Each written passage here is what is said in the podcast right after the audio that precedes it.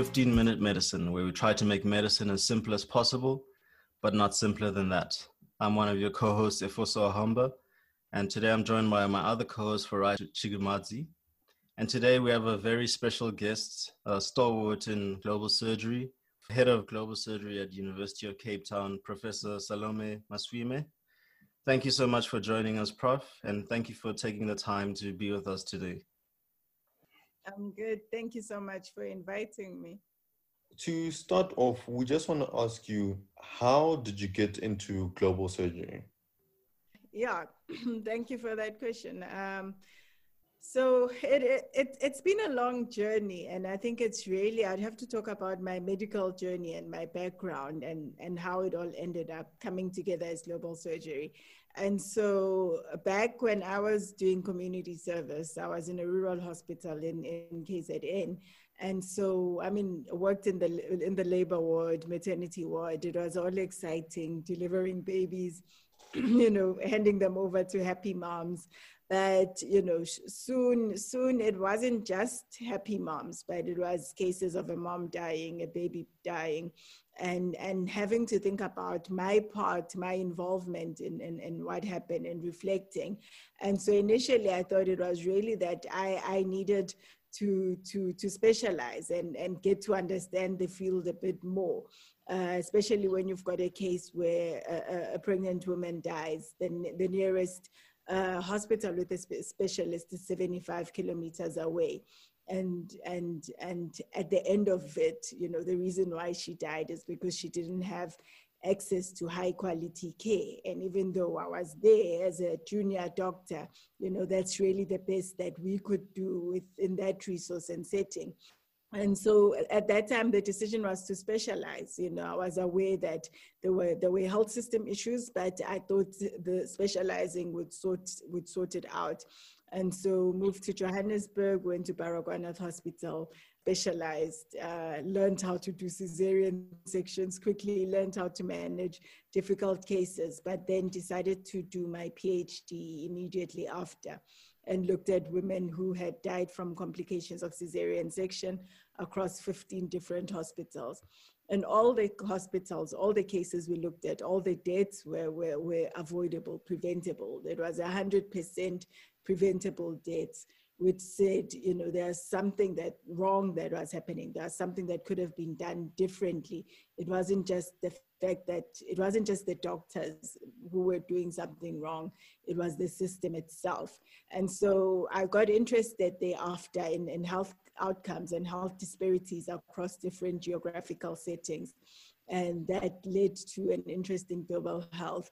So later, when I moved overseas to do my postdoc, I had combined, you know, this knowledge that I had attained on cesarean section and, and tied it up with what I was learning about global health. And so after that time, I was then offered this, this opportunity to come and, and, head, and head up uh, global surgery at UCT.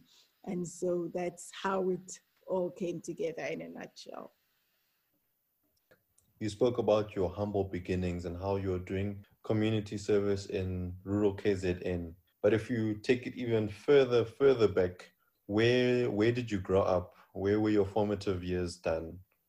So I'm I'm originally from from Limpopo. I come from a place called Botlokwa. Uh, you'll know it if you drive up from, from Johannesburg. There's a small village after uh, after Polokwane I grew up in many other places. So my, my father was an academic. My mom, my or my father, eh, well, he he is an academic, and my mom uh, is a teacher. And so, so uh, we grew up, you know, in different parts of the country. In in KwaZulu Natal, spent most of my years as a child in, in Venda with my dad working at the University of Venda and then did my high school in, in Polokwane. So there was a lot of kind of moving around uh, with, you know, whatever opportunity my parents got that, you know, take us along. And so got exposed to different environments. But I think becoming an academic, you know, at the end of the day, I was inspired by, by my own parents. And that's, that's what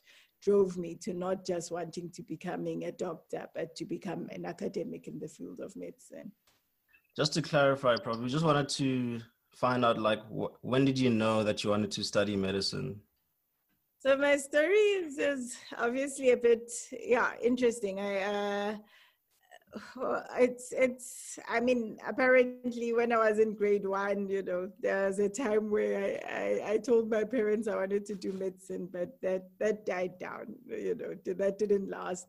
And then somewhere towards grade 11 you know that's when in in my heart i knew this is what i wanted to do. I wanted to to to make a difference to save lives to be part of that but uh, then I got into medical school. It was just an overnight decision that I, I wanted to now do this and, and started applying and, and, and got into med school. But I quickly got bored in med school and just, you know, just felt like this isn't me. And, and so spent most of med school feeling very out of place and, and not wanting to be part of the system.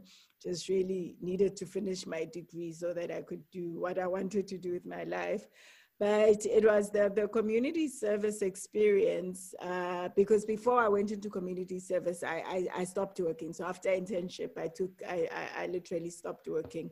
Thought, let me explore other things and, and see what to do with my life.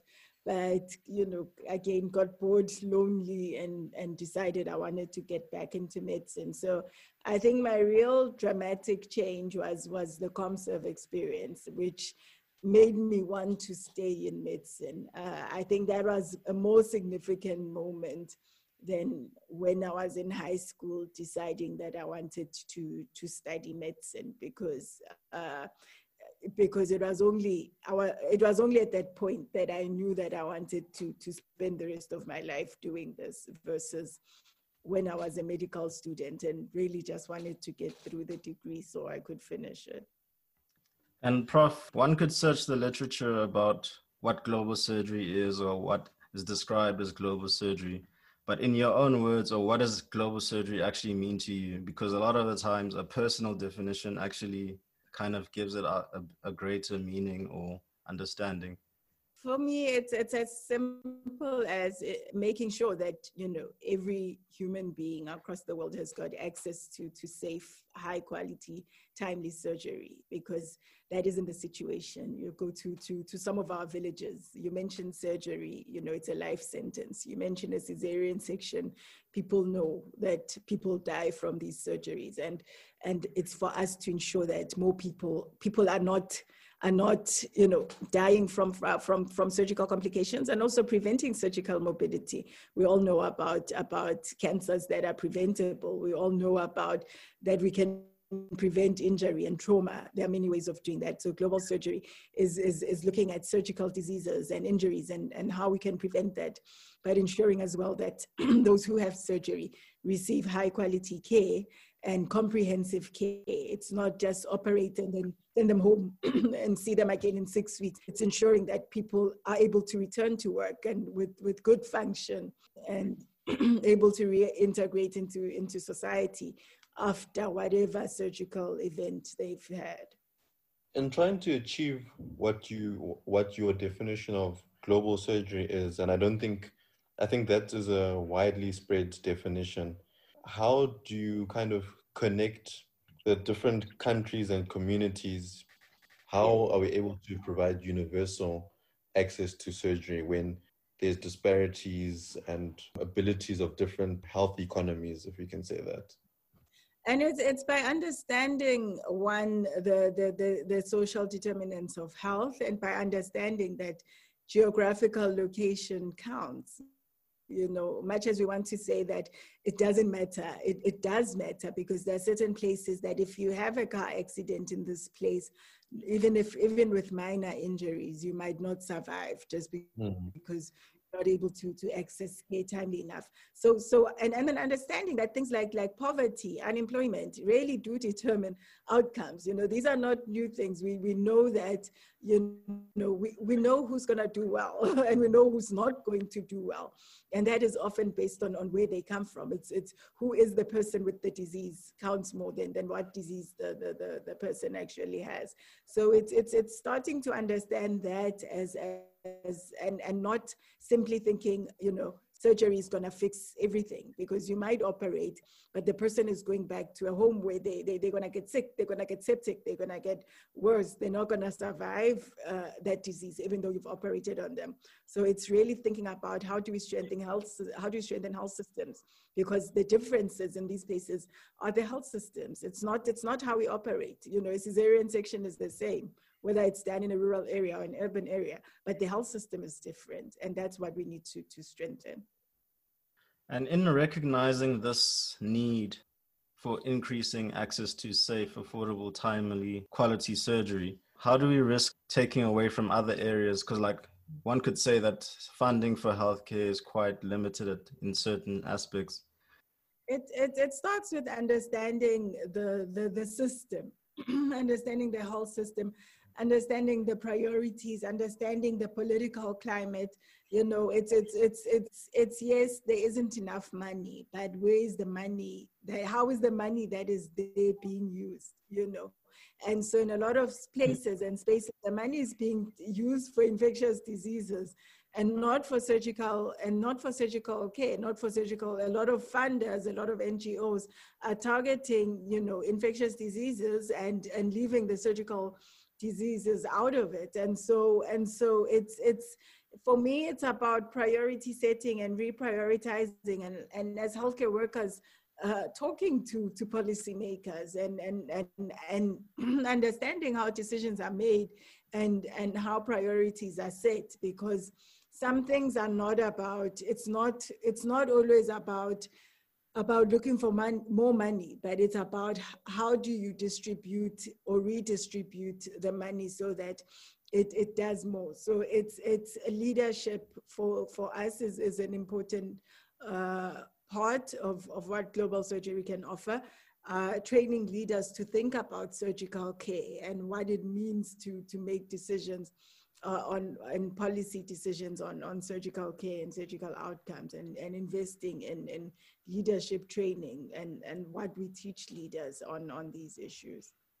With what you say, I think a lot of doctors, even though they might not necessarily be equipping themselves to kind of undertake these roles, but I think a lot of people see the importance and would agree with what you're saying. If you now, you as the head of global surgery at UCT, and I think anyone who's running a global surgery unit, wherever they may be across the world, what do you actually prioritize teaching? Does it become and something that's like, mm-hmm. is it extracurricular or does it become part of your curriculum? So, you know, global surgery is an emerging discipline. Everyone right now is, is, is using a model that works for the university or the institution that they are part of. Some, some global surgery units are really more around research and improve and, and doing global surgery research and some are about teaching. And so you'll find different models being, being used and, and that's perfectly fine. For, for, for, for, for us, we've been, our three key areas have, have been education, research and implementation. And implementation is part of practical solutions uh, and working capacity, capacity building, improving surgical care and outcomes, practically doing things uh, with local communities and, and, and locally. Uh, why do you prioritize on, on teaching? It, it's, it, for me, where we are right now, a lot of people don't, don't know what global surgery is, you know, don't know what social determinants of health are don't know about finance. They don't know about the ethics of global surgery you know. So it's there are a lot of topics there are a lot of different facets of global surgery. And so what i'm trying to do is introduce these these these facets of global surgery through through different academic programs tailored for different people. What what i teach to the undergraduate students, for example, will, will, will be different from, from what I'm, I'm, I'm, I'm teaching to, to a group of say policymakers. Uh, but we need to have, but where we are right now, I think what the world really needs to understand is, is what is global surgery and what are surgical health systems and how do improve, improve surgical care by strengthening health systems and and the rest is for different institutions to work out for themselves what is a priority in their setting but then in a country like south africa you can look at this at different levels, whether it's primary, secondary, or tertiary, maybe even quaternary. But what can be done to improve surgical capacity? Is it making sure that local clinics are able to excise lipomas and do abscesses, or is it to make sure that at a tertiary hospital that you're able to handle uh, Caesar for previous Caesar times three, or like obviously in an ideal world you want to increase capacity everywhere, but for you practically, what would you if you were to target a specific area, where do you think it would be most important to improve surgical capacity? So it's it's it's and it's it's always gonna be there's there's so many things that it's never gonna be a one size uh, fits all kind of kind of solution. It's it's it's different places need need need different solutions. but I I think particularly in in trying to you know each place you need to unpack where the real problems are you know in South Africa, in, in African settings, who's who's doing the surgery? You know, uh, we talk a lot about task shifting, task sharing, and and and you know, we who who sort of stepping down the the care, you know, and saying that fine, because the because we don't have enough obstetricians, you know, maybe the nurses should or the midwife should be taught how to do a cesarean section. But problems come when patients get complications, you know. So so operating on its own and and and and and and developing the skills on operating, that's fine until you're in trouble and you don't have the right set of people to, to, to manage the complications. You don't have a blood bank that's nearby to, you know, to, to, to, to, so that you can transfuse the patient. You don't have an ICU, you know, you don't have a functional uh, ambulance system that can take, you know, and I, I, I think at the end of the day, who who's operating the most in South Africa? It's it's medical officers. It's it's not the surgeons. It's it's the medical officers in, in district hospitals across the country. It's it's medical officers in, in regional hospitals across the country, and perhaps uh, strengthening uh, you know the skills, uh, the resources, and and could be a, a good place to to to target. You know so so I don't have all the answers, but I do think that there is a gap there that that's a lot of our focus is on what happens in tertiary hospitals and and training surgeons and, and subspecialists and which is good, but ultimately who's operating the most and who's diagnosing the surgical diseases. It's it's really the medical officers, it's it's the nurses, uh, out there, it's primary health care.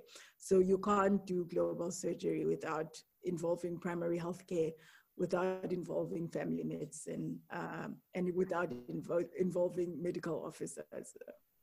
And from doing your fellowship, if I'm not wrong, you were, just correct me if I'm wrong, sorry, I think it was Massachusetts that you went to?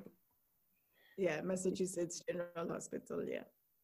What do you feel you gained from going overseas what what I what I think for me was was was was valuable was seeing different health systems. You know, having been in South Africa and and understood. Uh, how hospitals, South African hospitals.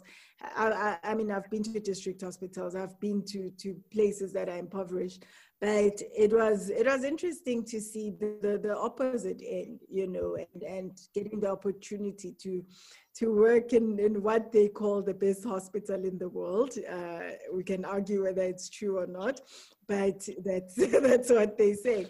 And and and seeing some of the fu- functional, uh, seeing a functional health system, seeing seeing a high income hospital and how they do things, both as as as a healthcare worker and both as a patient. You know, you can't you spend a year in a place. At some point, you you're gonna get sick as well. So I, I got to experience healthcare from from both sides. But I think it it it, it opens up your mind as to to seeing a wide spectrum across and and being able to say maybe these are some of the things that we can learn and, and, and implement Uh, and and not everything is perfect. there are also things that we do very well, which I sat and thought maybe they could learn a thing or two from us as well. But I think as a person, it broadened up my mind. So you just mentioned, Prof, your experience in the United States at Massachusetts General Hospital.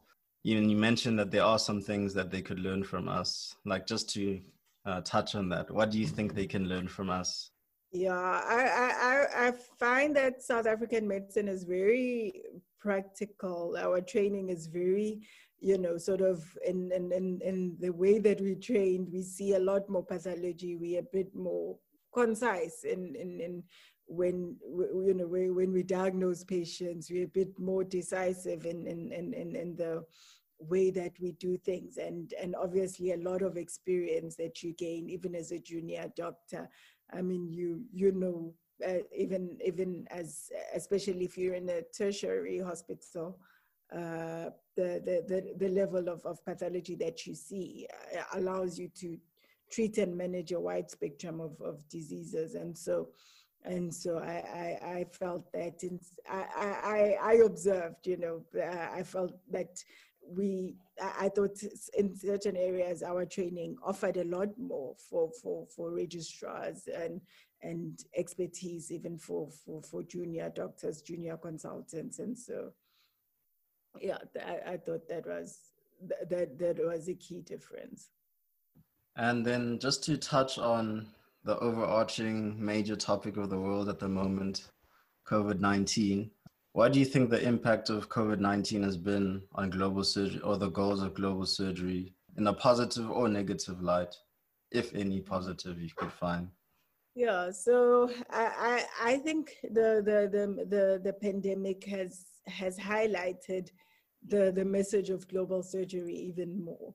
Uh, talking about equity and, and improving health systems and ensuring that you know no one is left behind no one, you know, all of those things that have, those have been part of the global surgery message, but COVID has, has made it such that healthcare has become everybody's business, you know, and, and, and bringing policymakers, the, the, the person on the street, uh, and and that aligns very well with the global surgery message. So I think it, it, if anything, it has enhanced uh, what we do and has given us a stronger voice because people now understand the, the importance of us rallying and partnership, partnering together with various stakeholders to improve uh, outcomes or surgical outcomes.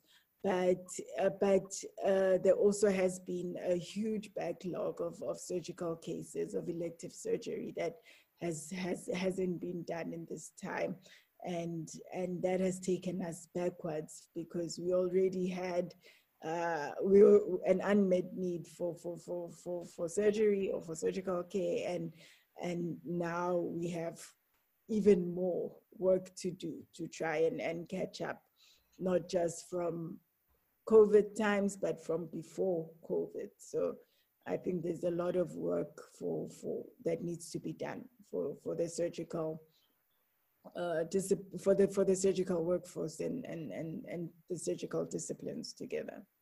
And I also just wanted to touch on. It's a shame that we actually missed you, like when you came to UCT, we had already left. But just how like the importance of introducing global surgery in medical education, because I feel like that could have actually, I think that can also help expand its reach if you start early in exposing our young doctors to that.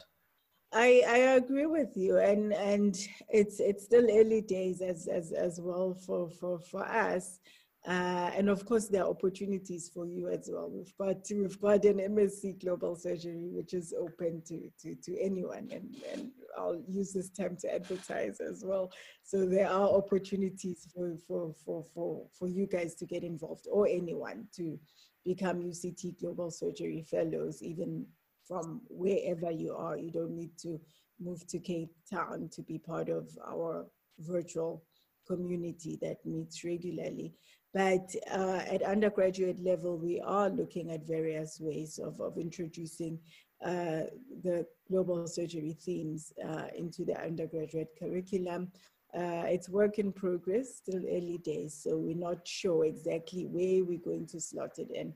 But you know, working closely with with, with a group of, of medical students this year as as global surgery research students, we've received a lot of insight as to as to where where the global surgery message would fit in well in, in the undergraduate curriculum. And they are all saying the same thing that it's it's it's it's not a nice to have it's it's an important part of the training that it, that needs to uh, come into into the the curriculum and not as an extramural type of activity also just wanted to explore your thoughts on you mentioned earlier prof we can obviously improve like like most of the time in the district hospitals, it's MOs that are performing the surgeries or diagnosing the surgical disease.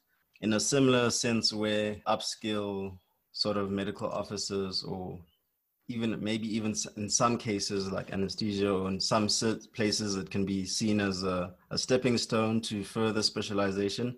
But if you don't it's also still a good skill or um, sort of qualification to have. So, for example, like the dip, diploma in anesthesia or the diploma in obstetric care, maybe like considering that sort of formal, like a diploma in surgery or surgical care, maybe an upskilling like the peripheral surgeon, so to say, but then also can be seen as a stepping stone to getting further qualifications like FCS and etc what do you think about that or introducing something like that? Because obviously there's like minor things like basic basic surgical skills and all of that but actually maybe making it a lot more formal under the college of medicine of south africa i, I and i wouldn't want to at this point to to be too prescriptive.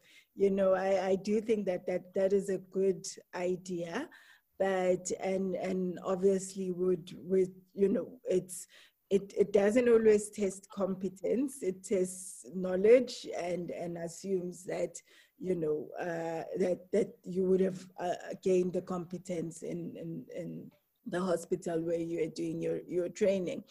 But then there are other issues as well you know it's it's what i want you to to walk away with is is it's it's not always about the surgeon you mm-hmm. know. It's it's it's the team. It's it's it's it's the pre-hospital care you know who picks the patient up before they get to hospital? What training do they have? You know what you know what expertise do they have? It's about rehabilitation after after surgery.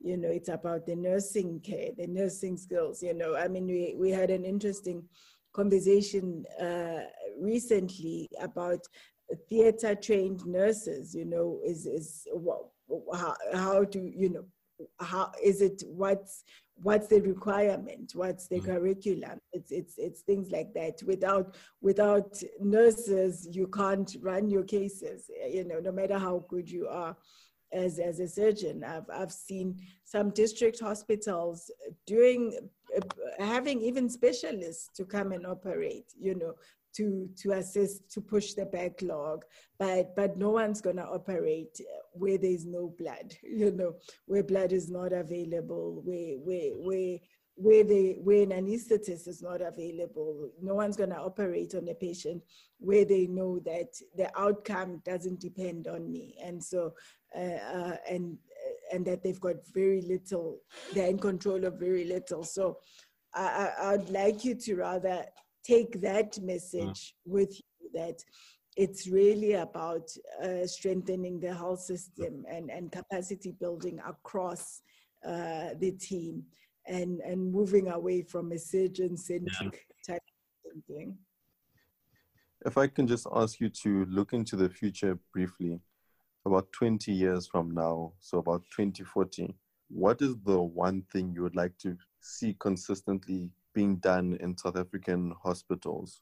Or what is the one thing that you'd hope has been achieved by them? I I I, I truly believe in in in capacity building, in in in building and strengthening or improving the way that that we teach, that we lead, that we the the time how we use the time that we invest in people you know and changing the culture of, of how things are done. We, we we we treat medical students with respect we treat interns with respect we treat, treat nurses with respect we, we give everybody a voice. And i think when we start to do those things we we we are more likely to to create a culture that is that is that is that that is centered around the patient uh, and not around the doctors that are around them. And the more we focus on on on on how we relate with each other and and coming up with solutions that are going to improve ultimately the health system and patient outcomes uh, you know a lot of a lot of this will start with with with us listening to each other and taking each other seriously and taking our patients seriously and and realizing that they matter that it's it's it's a life that has been lost it's it's it's it's it's not just a case mm. for M&M you know it's it's not mm. just mm. you know a cancer you know it's a life it's a it's a life and i think for me what i'd like what i'd love to see is is is developing a culture where we understand these things where we understand each other and also understand our patients and changing the way that that that we do medicine so that we give our patients uh, better health care. The last, last, last question. Being as busy as you are, do you still get to cut cesarean sections? It's it's it's it's it's it's been a while. I, I, I, work now for the Department of, of, of, of Surgery uh, and not for the Department of Obstetrics and Gynecology, though I work very closely with the Department of Obstetrics and Gynecology.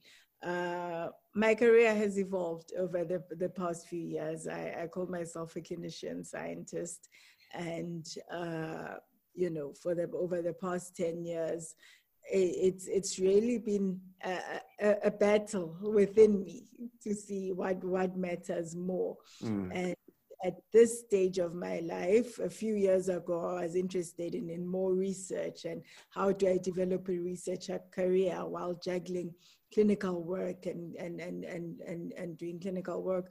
But now I'm learning new skills, you know, sort of leadership, administrative skills, curriculum development, and, and, and every now and then you need to take time off to, to, to develop and to learn new things. So I would put it that way to say, what I've been focusing on over the past year or two is, is, is other skills within the medical uh, domain but but I will be I will be doing a bit more clinical work uh, quite soon.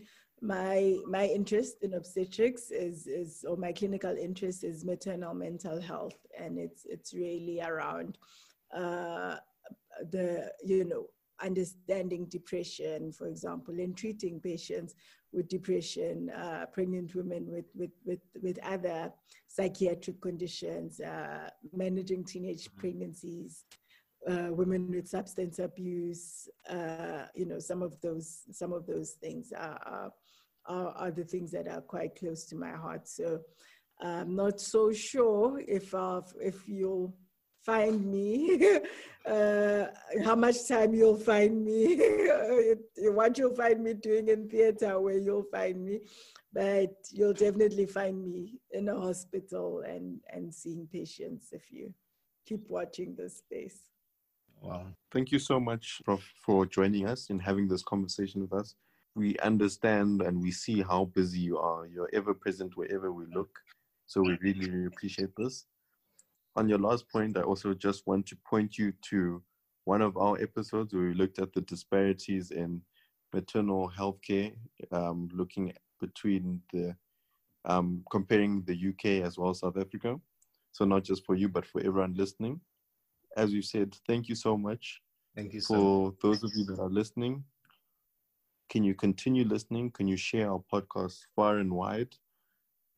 To our listeners, please comment, give us feedback on this episode and any other episodes. You can find us on our Facebook, Instagram, and Twitter pages at 15 Minute Medicine. And we'll just continue to try and make medicine as simple as possible. But not simpler than that.